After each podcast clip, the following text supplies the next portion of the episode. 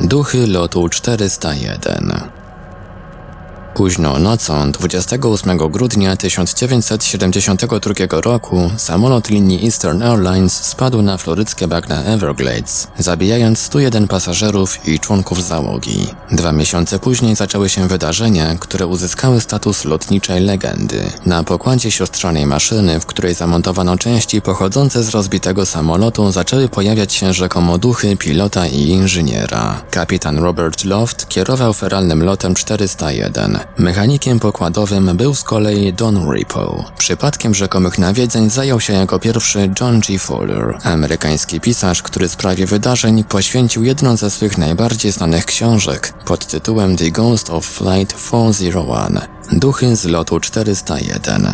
Fuller był również autorem innej słynnej książki, The Interrupted Journey, opisującej przypadek wzięcia Betty i Barneya Hillów, który uważany jest za wydarzenie, które rozpoczęło historię zjawiska porwań przez kosmitów. Zgodnie z opinią Fullera, historie o duchach pojawiały się w alarmującym tempie. Większość obserwacji miała wydarzyć się w innym samolocie należącym do linii Eastern Airlines, numer 318, w którym, jak w kilku innych Lockheedach L-1011, wykorzystano szczątki z wraku, który rozbił się na Everglades. Obserwacji niezwykle wiarygodnie wyglądających zjaw miały dokonać nie tylko osoby, które znały Lofta i Ripple, ale również pasażerowie, którzy rozpoznali ich na fotografiach. Liczba incydentów, według różnych szacunków, waha się od kilkunastu do kilkudziesięciu.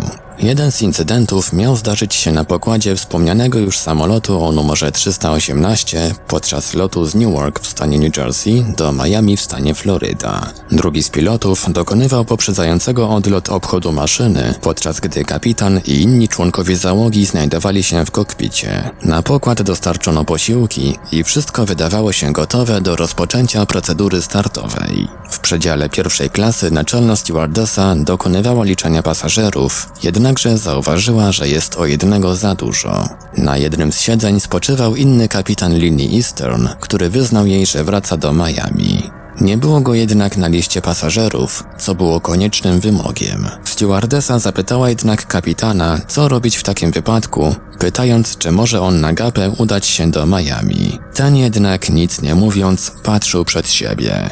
Wkrótce, z racji trudności stewardesy w komunikowaniu się z kapitanem, sprawę próbował wyjaśnić inny członek załogi. Kapitan jednak milczał. Kapitan wydawał się wyglądać zupełnie normalnie, za wyjątkiem tego, iż zdawał się być pogrążony w swego rodzaju stuporze. Stan ten zaniepokoił jednego ze stewardów, którzy poinformowali o tych wydarzeniach kokpit. Kapitan 318 był również zdziwiony, jednak postanowił udać się do przedziału, aby wyjaśnić tę sprawę. W swym opisie tych wydarzeń Fuller zauważa, że sprawę obserwowało ze swych siedzeń kilku innych pasażerów pierwszej klasy, którzy siedzieli w bezpośrednim sąsiedztwie milczącego kapitana. Gdy kapitan zbliżył się do siedzenia, zdumiał się, że brak formalnych uregulowań na lot pracownika linii. Stojąc obok dwóch stewardes i ich przełożonego, kapitan postanowił przyjrzeć się bliżej swemu koledze. Gdy pochylił się, zbladł i wykrzyknął rzekomo: O Boże!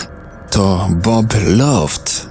W samolocie zrobiło się cicho, a niedługo potem widmowy kapitan w niewyjaśniony sposób zniknął. Czy to prawda? Czy jedynie lotnicza wersja historii o statkach widmach? Trudno powiedzieć, bowiem brak w tej kwestii jakichkolwiek oficjalnych danych. Samolot, na którym pojawił się rzekomy duch Lofta, wkrótce, choć z niewielkim opóźnieniem, odleciał i doleciał do Miami, gdzie zarówno pasażerowie, jak i członkowie załogi byli zdumieni tym, co się stało. Podczas gdy próbowano potem znaleźć ślady wydarzenia w dzienniku pokładowym, co wedle regulacji lotniczych musiało być tam odnotowane, nie natrafiono na żadne ślady. Wbrew obowiązującej praktyce usunięto również również stronę dotyczącą wydarzenia, o którym raport złożyli wszyscy członkowie załogi. Komentarzy pilota i innych członków załogi nie było. Wkrótce, znowu wbrew obowiązującym standardom, dziennik sprawdzany był po każdym locie. Don Ripo widywany był jednak znacznie częściej. Widywanie ducha kapitana Lofta skończyło się wraz z wycofaniem z użytku samolotu, jednakże Ripo pojawiał się jeszcze dwa lata po katastrofie 401. Jego duch widziany był ku przestrodze w naprawieniu naprawieniu potencjalnych mechanicznych usterek. Jedna z kilkudziesięciu relacji odnośnie paranormalnych zdarzeń na pokładzie samolotów Eastern Airlines mówi o incydencie z pasażerką samolotu 318 kierującego się z Nowego Jorku do Miami. Kobieta usiadła w przedziale pierwszej klasy niedaleko sąsiada, którym był członek załogi w mundurze inżyniera lotu. Jednakże w jego wyglądzie było coś, co zwróciło uwagę kobiety. Był bowiem niezwykle blady i wyglądał na chorego, a zagadnięty przez kobietę nie odpowiadał. Kobieta postanowiła wezwać na pomoc stewardesę, która spytała go, czy nie potrzebuje żadnej pomocy. Wydarzenie obserwowało kilku pasażerów, jednak jak w wielu innych przypadkach, postać zniknęła w niewyjaśnionych okolicznościach. Kobieta wpadła w panikę. W 1974 roku John Fuller uzyskał od jednego z kapitanów Eastern Airlines informację o incydencie, kiedy to inżynier pokładowy przestrzegł go przed elektryczną usterką w jego L1011. Inżynierem tym miała być zjawa Ripple, dzięki któremu rzeczywiście udało się zlokalizować uszkodzony przewód. Wiele z relacji zebranych przez Fullera pochodzić miało od wysoce wiarygodnych osób, w tym pilotów i innych członków załogi, a nawet wiceprezesa Eastern Airlines. Polityka prowadzona przez kierujących liniami nie pozwoliła jednak na bliższe rozpatrzenie sprawy przez badaczy duchów. Pewnego razu Faye Meriwether, stewardesa, zauważyła odbicie twarzy Repo w samolotowym piecyku. Miało to miejsce podczas lotu do Mexico City i stało się jedną z najczęściej cytowanych historii związanych z legendą lotu 401. Stewardesa, wpatrując się w jeden z samolotowych piecyków, ujrzała w nim odbicie twarzy Repo, który najwyraźniej się jej przyglądał. Przerażona pobiegła po kogoś z członków załogi i ku zdziwieniu kolejnego świadka okazało się, że twarz Ripo nadal tam widnieje. Ostatecznie postanowiono posłać po inżyniera, który w odbiciu rozpoznał twarz kolegi.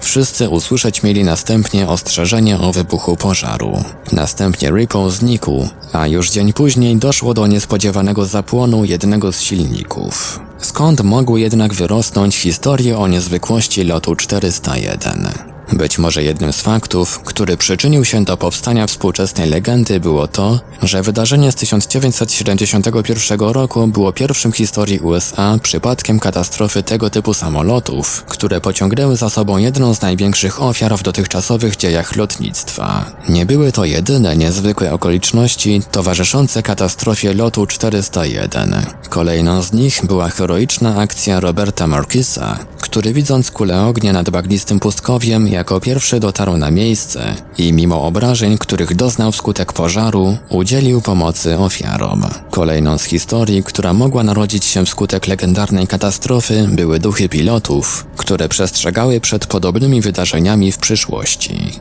Problemem pozostaje zatem to, czy historia o zjawach z lotu 401 może być poczytana za kolejny potencjalny dowód w kwestii istnienia życia po śmierci, czy też są tworem powstałym na bazie mechanizmów psychicznych człowieka, a być może nawet pewnych aspektów marketingowych. Pierwsza kwestia jest bezpośrednio związana z przyczyną katastrofy, którą okazał się być błąd pilota. Kiedy maszyna zaczęła podchodzić do lądowania, nie zaświeciła się kontrolka wskazująca wysunięcie przedniego podwozia. Gdy kontrola lotów zleciła wzniesienie się maszyny, załoga L-1011 rozpoczęła poszukiwanie źródeł usterki, nie zwracając uwagi na monitorowanie parametrów lotu. Wskutek zamieszania nie zorientowano się, że samolot znalazł się tuż nad ziemią. Potem było już jednak za późno. Późniejsze dobre duchy przemierzające przestrzenie samolotów Eastern Airlines mogły być zatem próbą pośmiertnej nobilitacji tych, na których spoczęła wina za śmierć ludzi, którzy na ręce załogi złożyli odpowiedzialność za swe życie.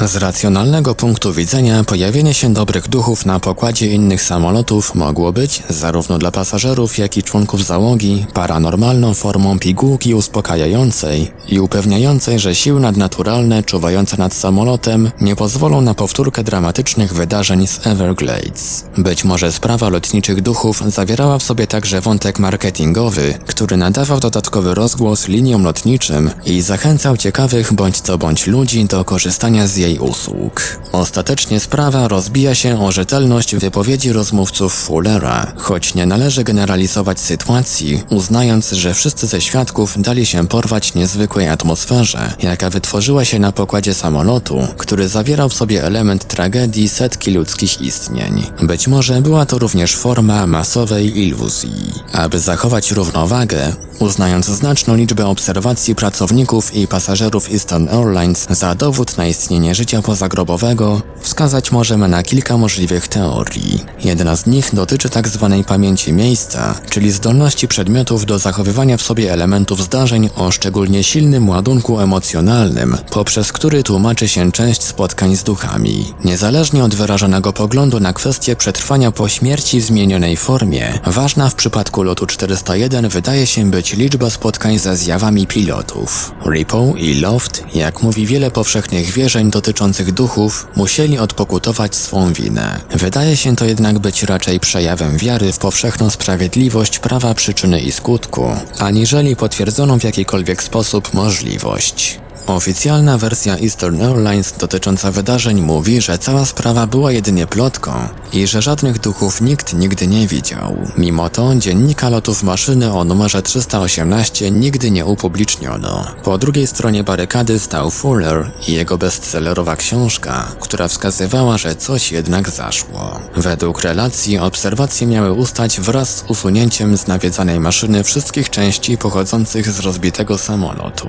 Opowieść o skutkach lotu 401 wydaje się być raczej odmienna od innych relacji o kontaktach ze zmarłymi. Przypomina raczej inne zawodowe opowieści o duchach, takie jak statki czy pociągi widma, z których jest najbardziej współczesnym epizodem. Czy zatem sprawa badana przez Fullera wykroczyła poza ramy romantycznej opowieści? Rozdarcie między wiele możliwości, tak jak w wielu relacjach o zdarzeniach o charakterze nadnaturalnym, poszukujemy namacalnych dowodów. Wiele z opowieści staje się potem współczesnymi legendami. Zjawiska paranormalne bowiem to nie tylko opowieści o kwestiach dotychczas nieznanych i ulotnych, ale także o ludzkich skłonnościach, wierzeniach i problemach z tym, jak odróżnić jedne od drugich w poszukiwaniu dowodów, których wszyscy oczekują. Na podstawie R.F. Elmider Death and Personal Survival J.G. Fuller The Ghost of Flight 401 Opracowanie Portal Infra www.infra.org.pl Czytał Ivelios